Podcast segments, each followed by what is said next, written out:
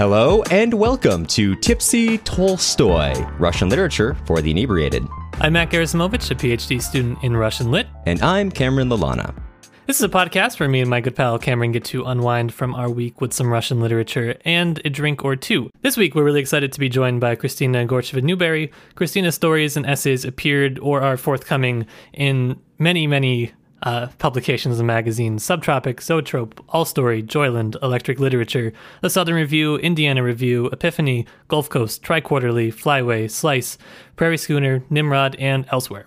Her fiction was selected as a finalist for multiple awards, including eight Pushcart nominations, the 2016 Dundee International Book Prize, the 2019 Prairie Schooner Book Prize, and the 2020 Indiana Review Fiction Prize.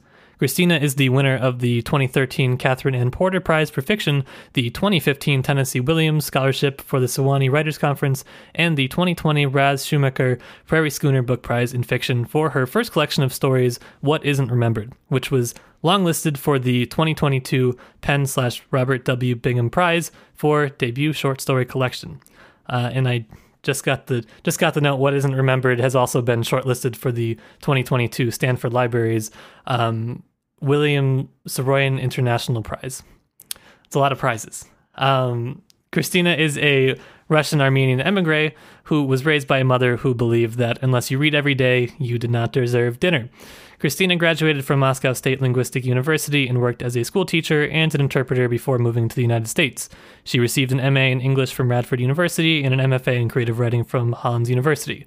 We are here, of course, to talk about uh, Kristina's debut novel, The Orchard, which was recently published in March of 2022 by Ballantine Books, which is a division of Penguin Random House. So, Kristina, thank you so much for joining us today. If you have any any, any plugs, anything you want to talk at the beginning, please. Thank you for inviting me. It's an honor. I've been listening to your podcast, and it has the most fascinating name Tipsy Tolstoy. well, we spent a lot of time picking the name. Um, we are really excited. We had both a really good time reading The Orchard. Mm-hmm. Um, well, a, a, good time until certain parts, and it was just a real, just a real kick, in, I mean, like a roundhouse kick in the gut uh, at certain points. But we can, we can talk about that. yes, yes. But before we get into talking about the the reading today, um, Matt, Kristina, what, uh, if anything, are we are we drinking today? Well, I'm drinking tea, very black and very hot. I always do that. it's a good habit. It's a good habit. When I got back from Russia, I was I was drinking like four or five just black tea every day, every morning. So it took a while to break the habit. Although I would like to go back. I'm kind of thematically on on hmm. on topic for today. I'm drinking uh, Heering, which is the original cherry liqueur according to the bottle that I'm drinking from. the orchard based on Chekhov's play Cherry Orchard. So I have um, some nice liqueur in my glass. How about you, Cameron? I am drinking. I was trying to be uh, on brand, so I've got just plain neat vodka in a mug and uh, some some pickles. I was gonna bring some black bread too, but I decided probably I didn't want to edit out my crumbs uh, in on the on the cutting floor. Mm-hmm. But uh, yes, so all, all all very on on brand for for the reading today. Yes, absolutely. Since we have Kristina here, we don't want to belabor our usual point about our Patreon, but we would like to extend a thank you to our newest patron, Rob, as well as a thank you to Caitlin and Janice for upping their contributions. So, in lieu of a full summary, because we don't want to spoil any major aspects of the book. We want to promote people buying a copy and reading it. Yes, absolutely. The Orchard is a coming of age story set in the USSR in the 1980s where best friends Anya and Milka try to envision a free and joyful future for themselves. They spend their summers at Anya's dacha, just outside of Moscow, and lazing in the apple orchard listening to Queen songs while fantasizing about trips abroad and the lives of American teenagers. Meanwhile, Anya's parents talk about World War II, the blockade, and the hardships they've endured. Um, and so we were kind of following them through the years, and we won't go too much into the um, into the summary because this really is best experienced uh, kind of without uh, uh without too much knowledge. I went. I tried not to learn, uh, not to read too many summaries going in, and um, it, it a lot of the, the, parts of the book when they when they when they're kind of kicking you, they really they really come through in in a in a well, I guess good way is the wrong the wrong term, but it was very very effective and really moving. Uh, but Before we talk about the orchard uh, in in particular, we want to chat with you a little bit about uh, your own journey as a writer. Uh, you know, getting into it, and you know, maybe even some of you know, some of the habits. It's always interesting to talk to to writers about how they you know their their habits and rituals in writing. Um, so, can you tell us a little bit about how how you got into into writing fiction? Sure. I was a student, a graduate student at Radford University, and it is there that I took a class on women's lit and a second class on political art of Toni Morrison and Virginia Woolf. And I have never, ever read those two authors before, even though I graduated from the State Linguistic University in Moscow. But all the authors we studied there, they were male, mm. American authors and British. It so happened. Um, and I think those two women authors, those two geniuses, inspired me to write my own fiction. But also, there was a professor that I talk about her all the time, uh, Dr. Moira Baker, who taught those classes. And she was the one who came up to me after one of the classes and suggested that I should start writing. And since I've never written anything in Russian, so I was conflicted at the beginning and i said well you know there's so many native speakers and you know who write in english then they can probably tell better stories. And she said no i think you have a story to tell. You can tell it well. And you know so what if it's not your native tongue? Nabokov did it. Conrad did it. You could do it. And i believed her. And clearly she was right.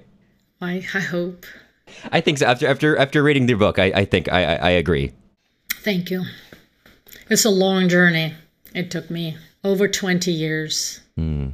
I've published many many stories and essays, some poetry, but just recently had two books coming out within six months. Yeah, that's a lot. Which is a miracle. It's a miracle, really.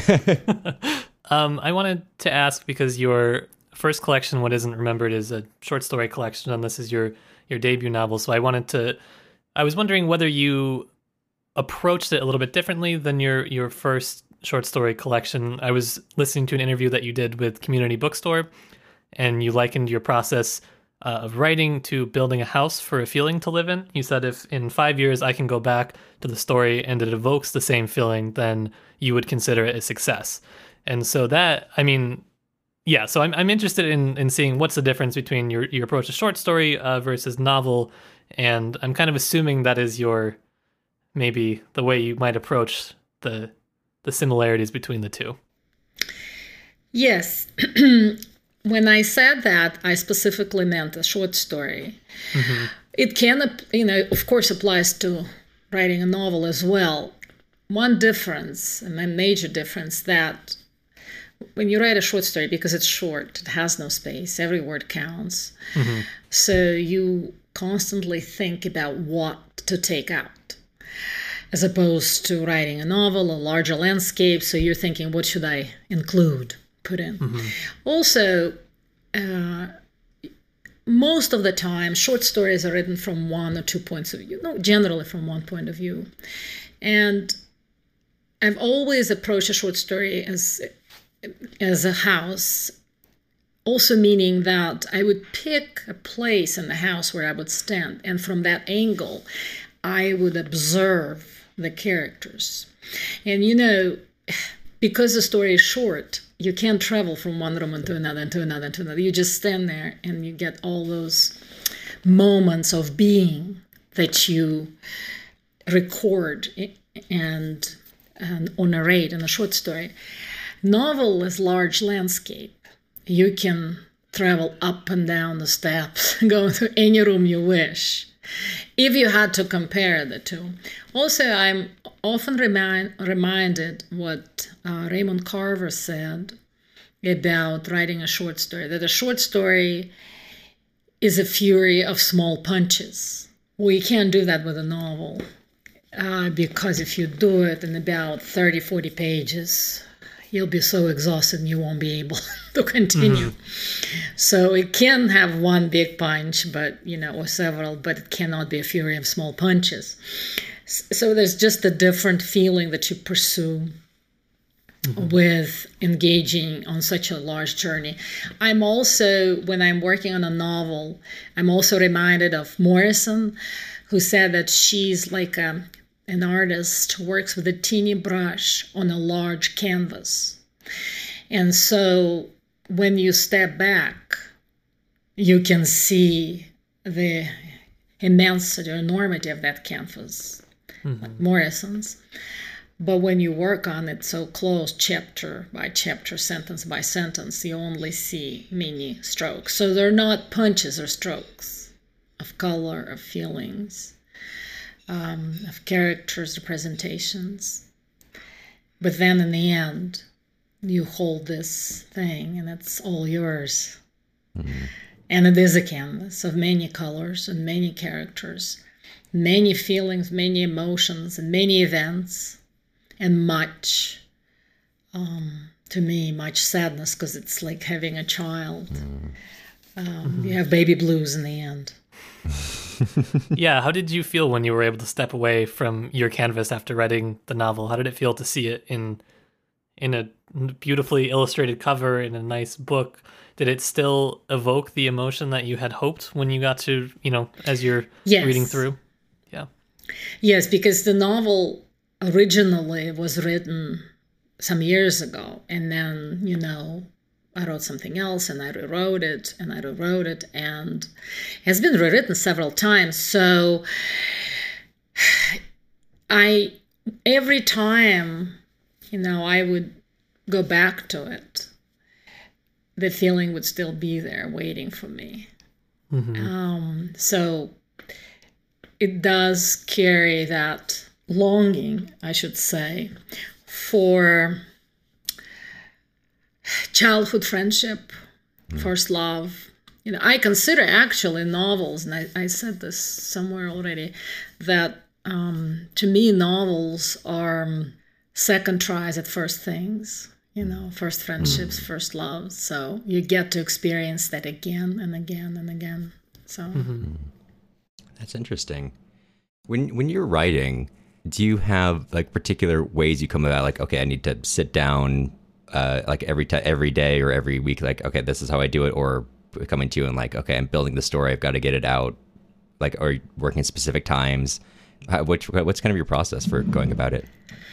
Well i don't write every day and it's not because i'm lazy. Uh, it's just um, life gets ahead of you. And yeah, you know, I used to teach, but also used to have a small child. So, and then the child was growing and was um, getting into music. He's a pianist. So I had, there were moments where I would write during his practices, meaning that I'm constantly in a SoundCloud. But then there were scenes that I had to write or I have to write in quiet. So I had to work around the schedule. Mm-hmm. So, but I write whenever I can and whenever I have something to say. I am not one of those people who sit down at the very certain time every day and, you know, stare at the blank page. I don't do that. And blank page doesn't terrify me. Actually, it excites me. There's so much ahead, so much you can do with a blank page. so I get very excited.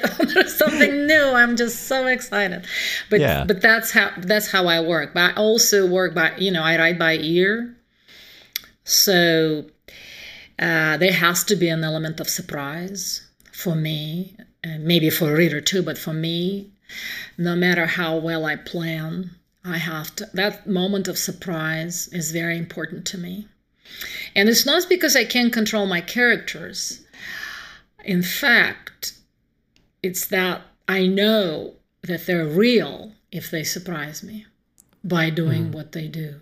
I like that. It's interesting. You mentioned elsewhere that one of the challenges of writing in first person is that it starts to coincide with your own voice. So is that kind of like working for that element of surprise? Is kind of how is that how you keep making, I guess, externalizing them or making them be real people in a way that you're kind of like almost a conduit telling someone else's story?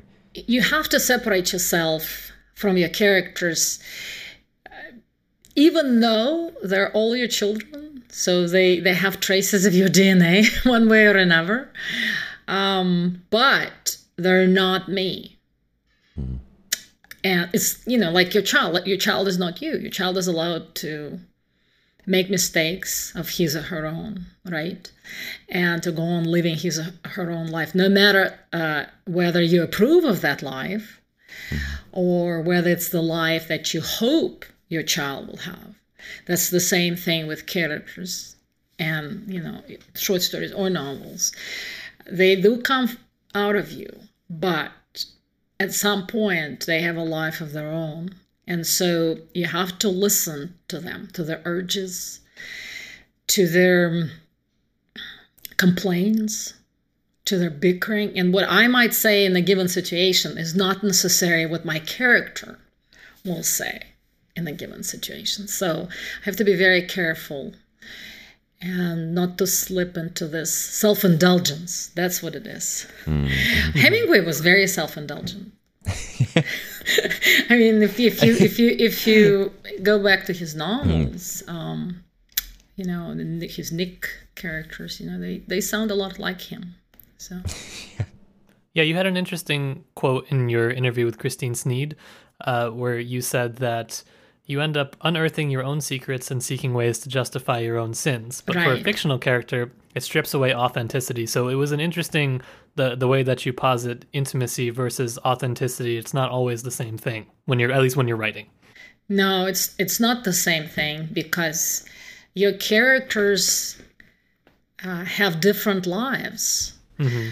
So if you bring your own intimacy into their lives. Is going to be you know not their intimacy it's yours and it's your experience. Even though they are part of me but they're allowed to disagree with me. Mm-hmm. you know i allow them that. They're never mouthpieces. Uh, in fact somebody just told me um, that one of the most fascinating things about the orchard was the uh, the politics. Mm. That how well were the politics integrated? That they, uh, the writer who told me that said it's very hard to do because at some point you end up preaching. So you end up internalizing and then externalizing your own political views. Mm. But because there were so many arguments between the characters about politics, it is very hard to know or to pick whose views is mine. All right. of those views or none. And and I always keep that in mind. You know, I always keep that in mind. I, I hope I am capable of creating three dimensional characters. I think, at least for me, in the way that the politics were integrated, it almost created this apolitical effect in that sense. In that um, you you have these arguments, but they change over time. You have uh, a, a mother who doesn't like the Soviet Union, and by the end of the book says, "Well, you know, at least people cared about things back then," which is at least when I was studying abroad, there's something that people would say all the time. Um, so it was a very realistic point uh, to hear, you know, being made. But it also captured this kind of sense i think that i guess the part of the the coming of age as a teenager the way that politics are often a backdrop to what it is that you're doing where you're just kind of like i just want to do my own thing. I just want to be my own person. Uh, and you have all this barking kind of going on in the background and you're just like enough of you know mom and dad fighting about politics or you know the neighbors coming by and, and getting involved. I think it was a very universal sort of right. uh, feeling that is evoked at least for me. Mm-hmm. right. But also you know in that time, perestroika, even if you you are a teenager and you know we were teenagers and you know some of us said well you know whatever. It, it was such a tumultuous time. It was such a hard time. It was such a nerving time mm-hmm. that we all ended up being part of perestroika. Sure. how can you not? And also now the oligarchs are Lopatins. Mm-hmm. They yeah. too are generation perestroika. Mm-hmm. So that's what's fascinating to me that that generation cleaved in two. You know, they there would be people who would, you know, remain honest and decent and hardworking people who would do, you know, anything to make the lives of others better who are mm-hmm. rather selfless. I have a lot of friends like that. But then there would be Lopatins mm-hmm. who don't care about anything other than their own empires. And, you know, like Anya said, you know, if you could, you would have sold stars from the sky. so it puzzles me, and I try to reconcile it in my fiction how my generation raised pretty much, you know, the same. Um, eating the same foods, watching the same movies, reading the same books, but how different, mm. you know, we, we grew up to be. Mm-hmm. Very different. I mean, like the opposite side of the spectrum. I think that that's is yeah, going briefly back to you know, the discussion of the politics in the novel. That's one of like the greatest successes is the integration of the politics into like an authentic family life, like Matt was mentioning, of like hearing the kind of the background of the parents, and you're going through life and you're hearing people around you, eh, they're you know arguing, and you see where they both come from, and like you say, everyone's consuming more or less the same media, and you you, you the characters all have, are wonderfully authentic because you really begin to feel how coming from the same starting point, why they're all diverging off, and you know, given their characteristics and their environment and how they're growing up, and it, it feels yeah they, they've you see it's it's a really effective way of of I don't know analyzing, understanding. I, I I see what you mean when you say you feel like you're you're trying to to hear a story that's even a surprise to you. They're very authentic in that way. It's true. So I have a question specifically related to the orchard and let's say Eastern European culture more broadly, just from a little bit about. Well, it's it's it's a long story. So what?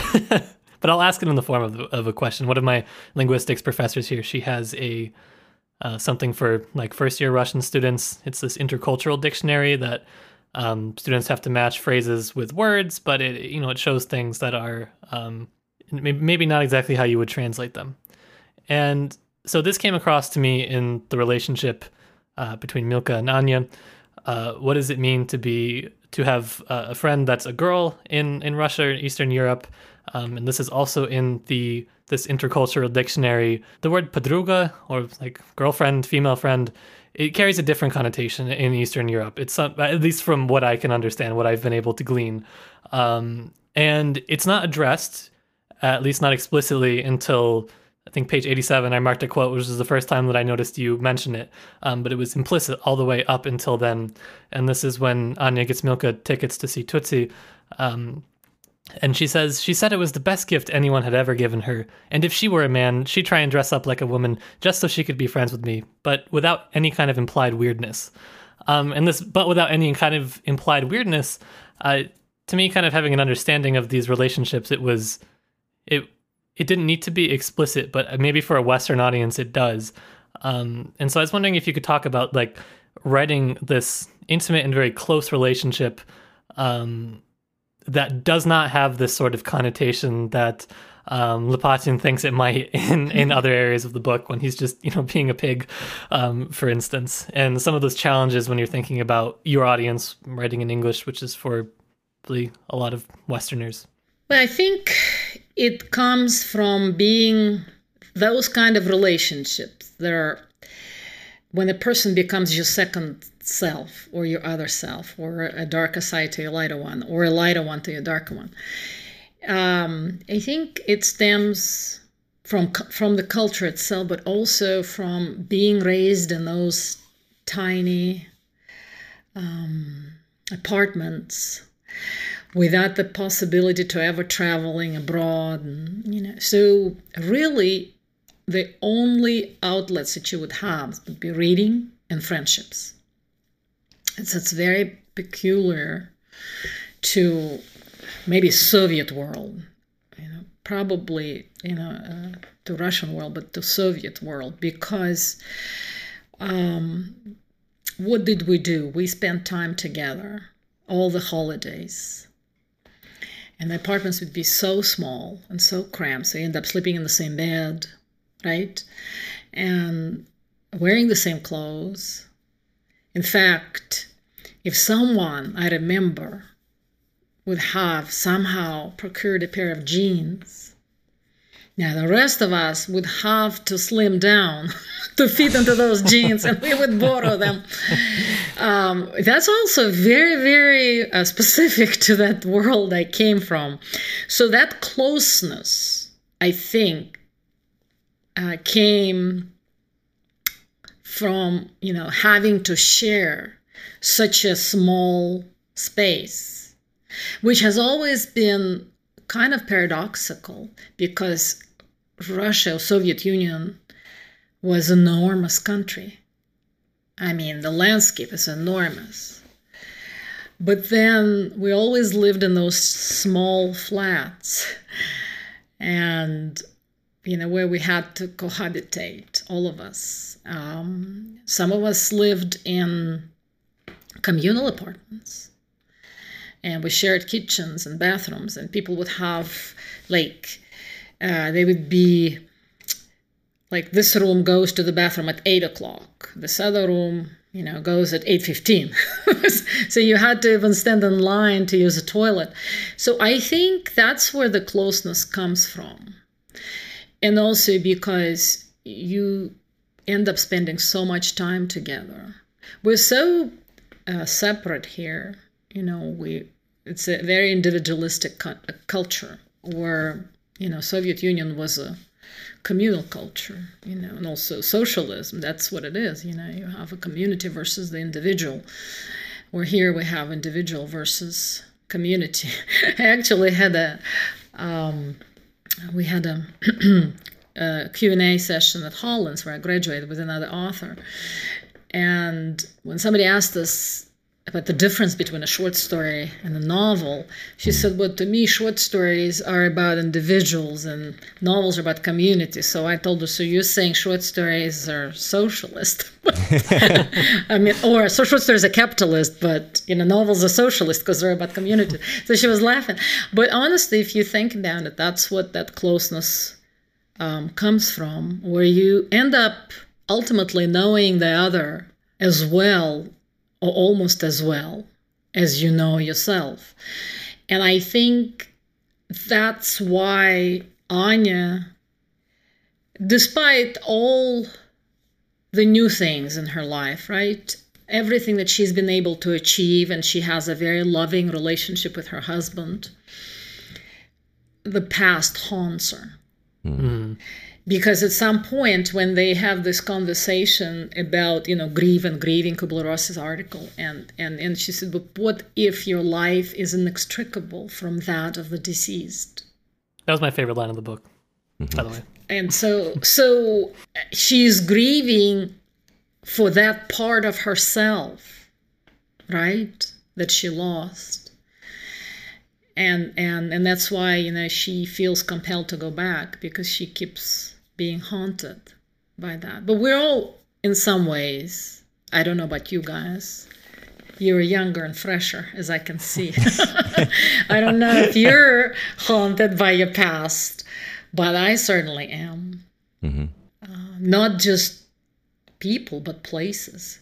Places keep haunting you, and also because the country uh, where I grew up no longer exists. So I can't go back to that country, for better or for worse, but I can't go back to that country. So and I kept revisiting it in my stories, and novels, my dreams, maybe.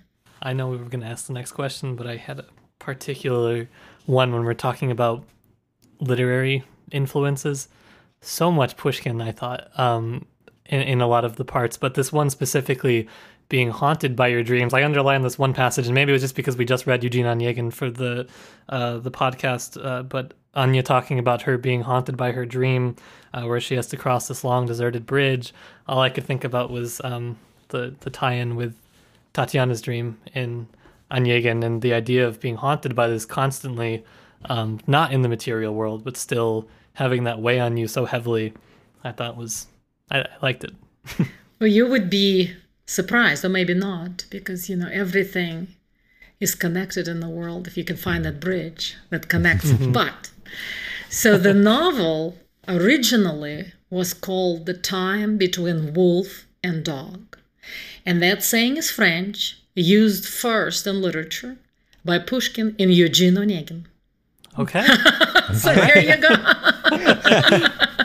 but you know that time of the day that he describes is dusk and mm-hmm. the reason that I wanted to title the novel time between wolf and dog, is that I considered perestroika that time when the old order, you know, had sort of collapsed, mm-hmm. but the new one hasn't risen yet. So the old order keeps lingering, just like the sky lingers with color when the sun sets.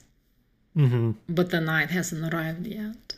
So, but my publisher, my editor, they kept saying that nobody that they they just didn't want that title because no one could remember that title and they kept calling the novel that russian novel that russian novel so, so, we had to go to the orchard even though i was against the orchard uh, really okay to begin with yeah but mm-hmm. interesting right so so initially you mentioned that in, in a lot of ways um, the the orchard is kind of coming from like the story you wanted to tell and then connecting that to seeing a, a a, a, production of, of the play, the, the Cherry Orchard. So was that was that element originally was that kind of something that came in more in later drafts as you were kind of rewriting it and that became more prominent, or was that always there?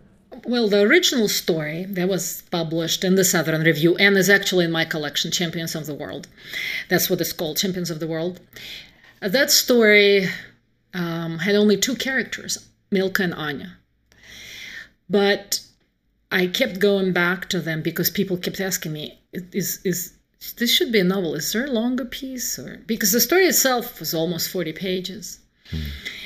And so when I sat down to finally turn that story into a novel, and that also coincided with me traveling to Moscow and seeing the cherry orchard at the Moscow Art Theater, where it was originally originally staged. Um, I believe it was 1893, something like that. But So, as I was watching the play and listening to the characters talk, especially um, Trofimov, the eternal student, hmm. his, so to speak, sermons about life and how we must work. And I am sitting there thinking, my God, it's, it's so familiar. It just sounds so familiar. He's talking about the same thing. I mean, hundred years ago they they talked about this. Now they still talk about this. And and I said, hmm, that may be you know something to think about. And once I started writing, um, I knew that's what I wanted to do. And also the four characters. There are four elements. Uh, Lopatin is fire you know, because he really burns everything in his wake. You know, he burns those books and stuff. And then, of course, Trifonov has asthma, so he's always starved for air. Um, and, you know, he's kind of a spirit too, because he's a spiritual leader. So he's air. And then there's Milka, she's called Sprat, there's a tiny fish. And she is kind of very, you know, slippery character in mm-hmm. many ways um, and and sort of you know they do have lots of remember they swim mm-hmm. they take baths together so she is the water and then anya of course is the earth because for one thing she's the barrier right of all the stories. And she plants the orchard so she's connected i mean no orchard so she's connected to the earth. But also because she's sort of she grounds everyone mm. you know? And and so she is the earth. And also the you know i hope the earth survives. Mm. it goes on existing. So so that's uh, that was my take on the characters. But uh, of course Lopatin is based on Lopakhin and trifonov on trofimov. Right Interesting. To slightly kind of change up the talk, topic a little bit, but I, I, I want to go back uh, briefly to uh, something you said earlier about the, the interesting paradox of the Soviet Union being such a large country and yet um, land being something that was people being so close together in these apartment complexes. I thought that's something that was represented really well in when we get to okay. And this part I'm going to drop some spoilers for later in the book, so I will. I'll, if you look at the show notes, you can to skip to a time card where we're not going to be discussing that uh, when we're you know after the breakup of the Soviet Union and we're we're when Anya's you know back and um, Lopatin and um, I forget his name uh, or their company are trying to buy the, the dacha. uh, the, the, the all the dacha that are out, you know, in the countryside. I was thinking it's really interesting to be have this country which land has before you know land be, land has always been important but suddenly now land has has value and you know dachas outside of moscow or something like that's that's that's where we can build that's where someone can make a, a, a you know can make a fortune in one way or another. And i think it's really interesting also kind of getting to you saying that kind of like the basic difference between the, the socialist and capitalist world is that sense of community um, that which is kind of inherent maybe because of the apartment complexes which is now like you say it's the world that exists. It's it's got a spiritual presence, but it's also kind of dead. And you know, people are now living in this new individualist world where they maybe their dachas are worth something, and someone wants to speculate on it or something like that. I thought that was really that was a powerful feeling. There's there's a lot of literature reading about this era which conveys conveys in different ways, and this was a really very powerfully personal one. But speaking of dachas, the, the actual question I wanted to ask was uh, so for some of our readers who may be a little bit less familiar with um, Russian culture, can you talk a little bit more about the, the importance of, of the dacha? This is this is a, a, very important piece of the book, the, the dacha, or Anya's parents' dacha. A lot of people, when I was growing up, and I grew up in Moscow, so a lot of people in the cities would have a small country house, um, usually about 70 to 100 miles from the city. And generally, the piece of land that you were given to kind of a free farm, it was given by the government through your work, usually. And usually it was a very small parcel of land. All you could do is build a small house and then, of course, you know, like to grow vegetables or fruit. Uh, some people, for example, had two parcels of land, you know, one from one, uh, you know, they both worked in the same co-op, say, and they'll tell them, okay, you can have two because they both work here. But generally, they were very small. And then you build a house there. You do, you know, you own the house, but you don't own the land. So technically, you couldn't back then. You couldn't sell it. Uh, you could bequeath it. You could exchange it, but you couldn't sell it. Perestroika changed all that, so we became owners of those small parcels of land, or you know, our little gardens that we grew there. And so it was very common, and I know that most people would try to grow anything they could.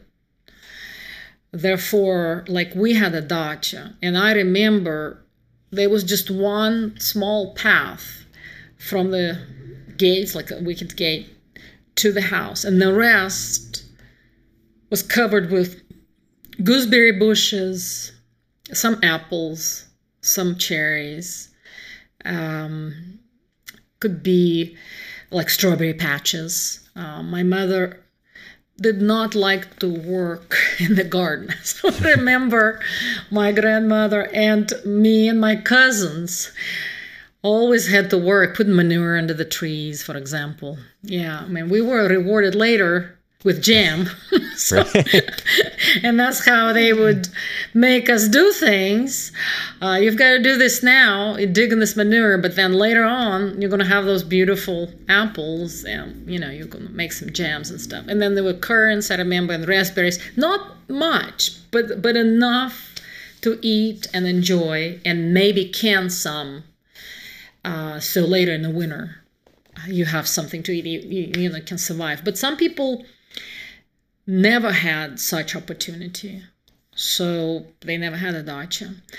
And, um, you know, it was considered unfortunate because a dacha is like a little escape from the city into the wilderness. Although it was not really the wilderness, but around it there were forests and rivers. You could kind of, your gaze rested. I loved it. I loved going to the dacha, even though it was very poorly constructed. Uh, we did not, just like Anya, uh, all our utilities, you know, toilets and stuff, everything was outside.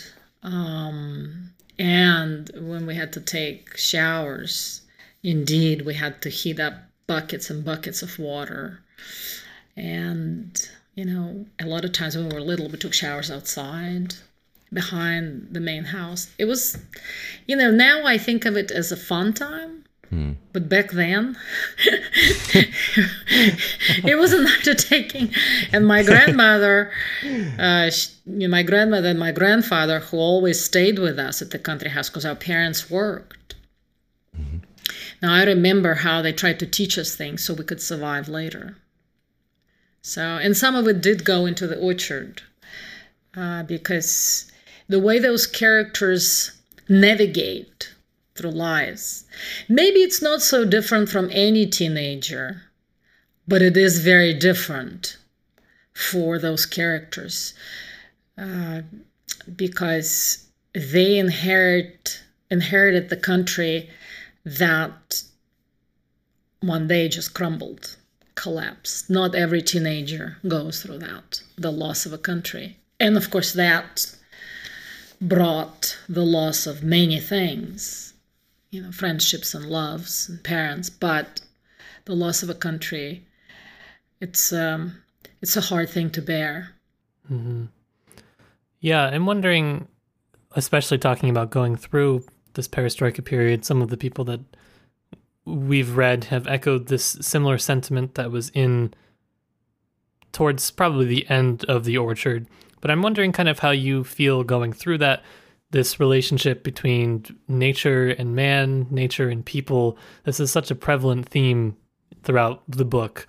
Um, and and some some of the people that we've read, like just for instance for the podcast, we've read Prilepin, and there's a really extensive extensive parts of his books talking about the you know the destruction of of nature essentially um, the decay of these places that used to be beautiful and that still carry this kind of nostalgic value.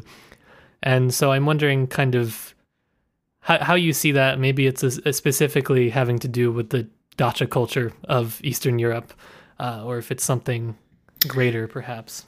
I think it has something to do with with uh, well, with, at least with the Russian culture, because if you go back to the cherry orchard, and you would see the same again. Um, maybe that's what why I had to write the orchard, or, or that's why I wrote it the way I wrote it. Because if you go back to the cherry orchard, you see how those characters talk about the estate, the garden, the cherry orchard that doesn't produce enough cherries. They can't do anything with them. I mean, it's half dried out. And that estate also is kind of falling apart, even though mm-hmm. it once was prosperous and posh. And you know, of course, it's an allusion to the con. You know, it's it's the country that's falling apart, right? But it was not that much different in Chekhov's times, um, as it, it was and is in our times. So the destruction of nature, that theme, was one of Chekhov's favorite themes. Uh, that you know, the men you know, can destroy anything around them. And that's what I believe, um, that's also an allusion on the cherry orchard when Trifonov says that, you know, when they talk about the garden, I mean, the, the orchard and how beautiful it is and uh, everything and how eternal it, right? Eternal. Nature is eternal, it's beauty. And you know, the trees, they survive the blizzards and they look dead, but then comes spring. And then Trifonov says, and yet a man can destroy them with a simple axe, mm-hmm. like anything around him. But that's an allusion to the cherry orchard. So, mm-hmm. Uh, it's not really Prilepin's you know, theme, right?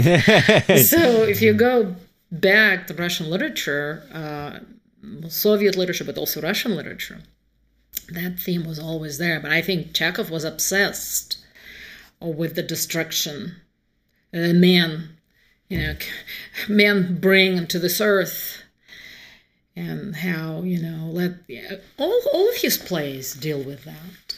Not just with art, loneliness of human beings, but also with destruction of nature and of the world around us. Yeah, I yeah that is interesting. I mean, for the orchard, definitely. I kind of wonder too, because well, trees, obviously, you can destroy them with an axe, but I wonder about some of the other imagery in the book too, because there's a lot of imagery with water uh, specifically, and there's almost this sublime description of the way that water is represented that made me think a little bit about Pushkin as well. On on page 153, they're looking out of the water, saying, "Naked, the four of us face the darkness, the terrifying infinity of water and night sky." And I know we were talking about um, dusk, and I guess it's the, the transition to night. Um, but just that sublime feeling that you can have when you look out and you can't see the end of the water, the sky. Um, I guess we see the. I mean, it's it's mocking, saying Lopatin could sell the stars from the sky. Kind of, it kind of like denigrates almost the sublime aspect of a night sky or of the water or something like that. Um, but that's very much a feeling that emanates from the novel. I thought. Yeah, well, all, water also symbolizes rebirth. Mm-hmm. Um, but it's also night time when they're there, right? So we don't see, they can't see what is to come. Mm.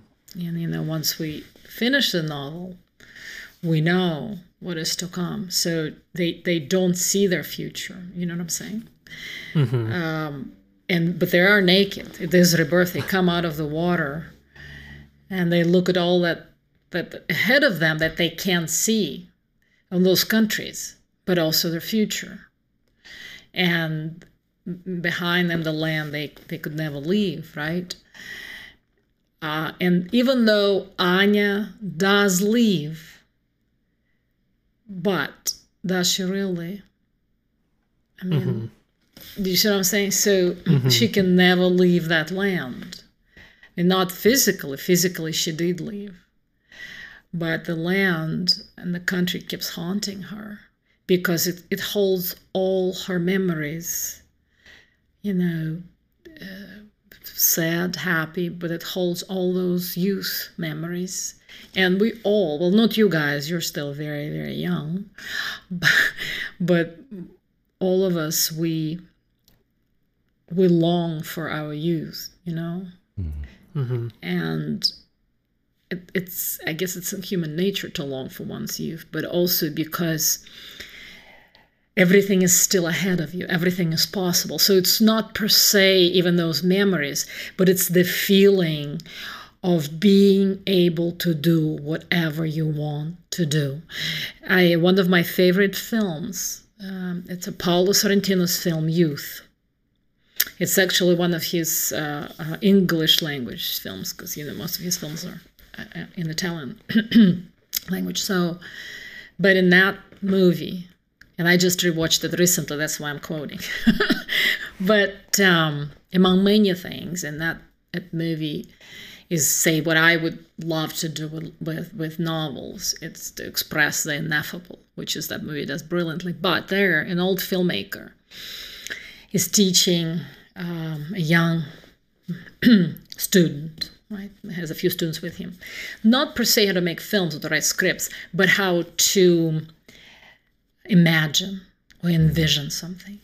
So they're in, in the Swiss Alps and they're looking through a telescope. And he tells his student to look through this one end of the telescope. And what he sees, and the student says, Oh, everything's so close, it's so bright. And he says, Yes, that's your future. Mm-hmm. Because you, you know, you know he is young, and then he turns around the telescope and asks the student to look from the other side. And what do you see? Oh, everything is so dark, kind of far away, shriveled. And the old filmmaker says, Yes, because that's my past. so, so, so there's a different perspective. Um, yeah. So the you know youth, when you're young, holds that perspective that everything is big and bright, and you're capable of achieving whatever you set to achieve. But then, you know, the telescope is turned around. so the novel for me, you know, is like a telescope turned around. Mm-hmm. Right. You know, and there's all that past mm. that Anya is, you know, held close, and then but it's it's really is the past, mm-hmm. but she's, you know, she's tethered. Mm-hmm still visible. Right, right. She mm-hmm. can't leave it behind. It's right there. even though it's far away. It reminds me from a line from um, in, in English, Ludmila Ulitskaya's "The Funeral Party," which when they're when the the characters are all watching the, the August coup happen on on the or news about the August coup, um, and you know each of them all coming from different backgrounds, saying that you know it, most of them had kind of disconnected themselves from the old country, but seeing this happen now, kind of they began to realize that this you know country sat in their souls, sat in their guts, and it was something that would never truly go away. Yeah, well, I was there when the coup took place. I was there on the streets. I remember everything very, very, very well and vivid. And but but I think these were the moments actually, even though no matter how tremulous and sad and tragic they were, those were moments of um, brightness for us because uh, we we fought for our future and we believed that we could achieve a better future. So I think democracy, if we ever had any, um, was there at the moment mm. in 1991 and maybe in 1993. Mm-hmm. But after that, something just sort of went wrong. Mm-hmm. Kind of a sad note to leave it off on, but I think that it's been it's been it's been a wonderful conversation, and we wanted to, to pose to you and ask you about um, what do you think looks next for you in your author's note? Which, by the way, if you you know, for those of you, hopefully you've all read the book if you're listening to this. But if you haven't, obviously go and buy it. and You'll find the links in the show notes. Um, but there's also a wonderful author's note at the end, which kind of talks through a lot of how the orchard came to be. Um, and and for you, this this is this is a story that's been a long time coming. So, what, what are you are you looking at anything in particular next, or working on anything big? If, it's a secret, that's you know you just say that. But um, I did finish a new novel Mm-hmm. Oh. I just finished it. Um, it's called Sputnik Hotel. Okay. Uh, it's set at the same, pretty much the same times, maybe a few years into the future, uh, but the same time, 1986, 1987, but has a completely different story, different characters. It's a love triangle mm. between two boys and a girl. Uh, they all have secrets, and um, they fight not so much for the future of their country, although they ended up doing that too. But they fight, the two boys fight for the girl. And it takes a long time and a long, you know, life practically to find out what really happened and who gets the girl. That's very important. who gets the girl? But it also um, it has a happier ending. Let's put it this way, or maybe a more optimistic ending. Sure. Although um, one person who read it, my husband said, "Well, so he does get the girl, but then he thought he paused and he said, "Did he?" Or did he imagine getting the girl? so I always love that kind. yeah. So, do we really know? Yeah. Or is that something he imagined and wrote about and crafted a book mm-hmm. out of his memories? And I would like for the readers, you know, to decide mm. whether it really did happen or whether, you know, he reconstructed his memories and gave them the ending that he desired. So that's and it's you know it's it's done. So we're ready. My agent and I are ready to submit it. and I just finished a short story, the war short story. Um, it's I guess it's my duty as an artist mm. to be speaking out uh, against the war, and so that story is called the Kiev Symphony. And it has parallels to Shostakovich's The Leningrad Symphony, the Seventh Symphony. Um, so, and it is about an old Soviet composer, one of the last living Soviet composers who had been proposed by um, the FSB people to write a symphony and Victoria's Symphony to welcome Russian soldiers back from the war. And what that composer turns around does is in the story. and it's called the Kiev Symphony, and it's dedicated, of course. Mm. It's also my symphony that's dedicated to the Ukrainian people and everyone who fights mm-hmm. to protect their country and save their country. So we will see what happens. Yeah, that, that makes sense. I remember reading an interview you gave, I think maybe last month, where you were talking about Shostakovich's, uh, or Shostakovich, he would say Shostakovich, uh, Shostakovich's uh, Seventh Symphony. Yeah, that now, know at this context that I, I see where, yeah. where the thoughts are coming from. Yeah, it's it's a very important symphony in the sense that, um, well, he wrote it fairly quickly, unless maybe less than six months, but it's a enormous undertaking of film movements and you know there were speculations that there's no way he could have written it in such a short period of time and that he began writing it before hitler invaded the soviet union. So it was not really some people speculate that it was not really against hitler so much as stalin mm. or both. So it was against tyranny, you know, and uh, it was dedicated to all the people who died mm. from that tyranny, you know, in the gulags, as well as, you know, in, during the blockade, and, and, and those who survived. Because through his music, he could talk to those people.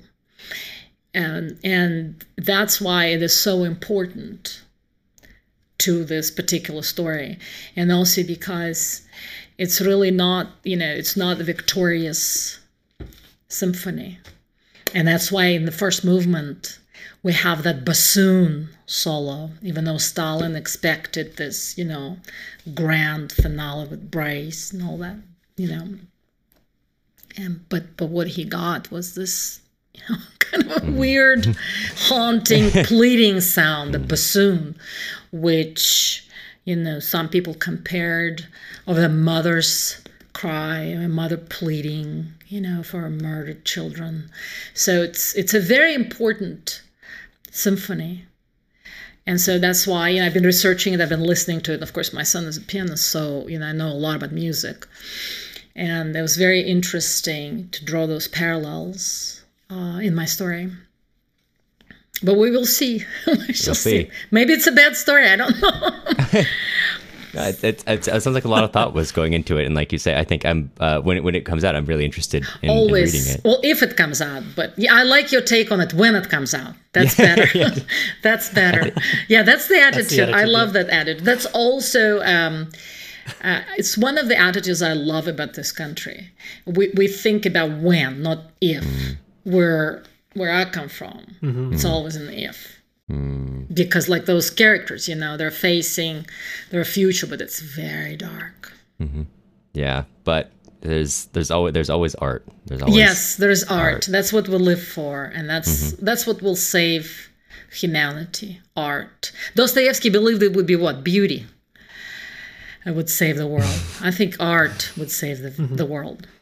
Yeah. Here's to all artists Here's to all. I'll, I'll hold on. Let me let me pour real quick. Let me do quick quick quick. Uh, there we go. Proper proper toast. Right. To all artists and Cheers to all, art. to all artists. May it survive the evil. Yes, exactly. And and hopefully people can look back on it in the future and uh, laugh and love and cry and think about it and everything everything that it can bring out in the human emotion. Yes, art bears witness always. Mm-hmm. Yes. Yeah. I don't think I'll ever quite forget uh, being in. Um, I know kind of, this is a goodbye uh, almost, but I, will never quite forget being in in um, in Petersburg and visiting one of the the mass graves, and they're pumping out. I think they're they're playing the Seventh Symphony, and you know, it's a it's a very constructed experience, but all the same was very emotional. And I remember just staring out across all the graves, and uh, I think bring brought up to the edge of tears, maybe even crying, just listening to the music and staring out at, at the costs of war. Right the costs of war. Exactly so.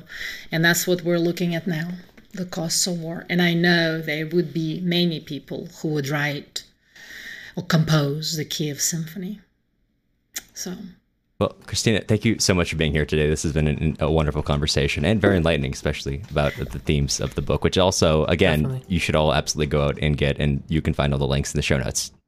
Thank you so much, guys. Thank you for inviting me and for reading The Orchard. It was our pleasure. Thank you. Yeah, had, a, had a great time. Thank you. Bye. Well, as much as we're loath to move on from this wonderful conversation, Matt, we do have to talk about what we're going to be reading for next time. And this is kind of an interesting one, actually. Yes, next episode, we're going to be sitting down with Dr. Jose Vergara to talk about his book, All Futures Plunge to the Past James Joyce in Russian Literature. We're going to be reading uh, Yuri Olesha's book, Envy, and then we're going to be discussing uh, Dr. Vergara's book, which touches on envy and its connection to Joyce. And it's going to be a real it's to be a real kicker. We got a lot to go through in about an hour, so you're to want to tune in. It's a lot. The, I, okay, let me admit something to you right here, Matt. Um, I did not look up when we when we were doing this before we recorded, and yeah, spoiler alert, behind the scenes we already recorded this. um, I did not realize that I did not realize that Envy was a full novel. I thought it was a book because we already like we had the text of Dr. Vergara's book, and I was like, well, I'll read that. You know, read the short story. Day before we record, I sit down to pull up Envy, and I realize that it is not a short story. It is in fact a whole 170 page book. I told you it was a novella. I know, and then I forgot because I'm not a very good co-host. Uh, so that was that was a very uh, hectic day. I'm glad I already didn't have plans. Uh, my, I went from like a little fun little coffee shop read to a very serious coffee shop read. Oh my god, I gotta finish. I mean, I think the episode came out good, if I do say so myself. It was it was a good yeah it was a good read. Uh, glad I, I, I had was able to read it all through in one sitting. I think that actually made it better. And then the episode itself was also so much fun, and I'm looking forward to you all hearing it. Indeed. Well, before we let you go, we want to extend a sincere thank you to all of our current patrons who are just we are so so close to getting back to publishing three times a month. We're like six dollars away from our goal. Uh, so if you want to help your favorite Russian literature podcast boost back up to three times per month, go ahead and check us out at patreon.com slash tipsy tolstoy to join with our current patrons. We've got so many wonderful faces. We've got Janice, Jeff, Jesse, Madeline, Ann, Daniel, another Daniel, who we also love, Lou, Paige, Alex, Brandon, Cole, Arini, Darren, Jack, Larkin, Allison, Elise, Joanne, Yitza, Caitlin, Mysterious Donor Dude, Stephanie, Julie, Brett, Austin, Eli, Isaac, Packrab, and Zachary. Like I said, so many wonderful people. Podcasting isn't free, and grad school refuses to pay me very well, no matter how much I complain in my episodes. So, if you're interested in joining with our current patrons to keep the show running, take a look at patreon.com/slash tipsy tolstoy. The music used in this episode was Soviet March by Toasted Tomatoes. You can find more of their stuff on toastedtomatoes.bandcamp.com and also on YouTube under the same username. If you're looking for other places to find us, you can also follow us on Instagram and Twitter at Tipsy Tolstoy Podcast or join our email list on our website, tipsytolstoy.com. Tipsy Tolstoy Podcast. You'll hear from us again soon. you said it funny.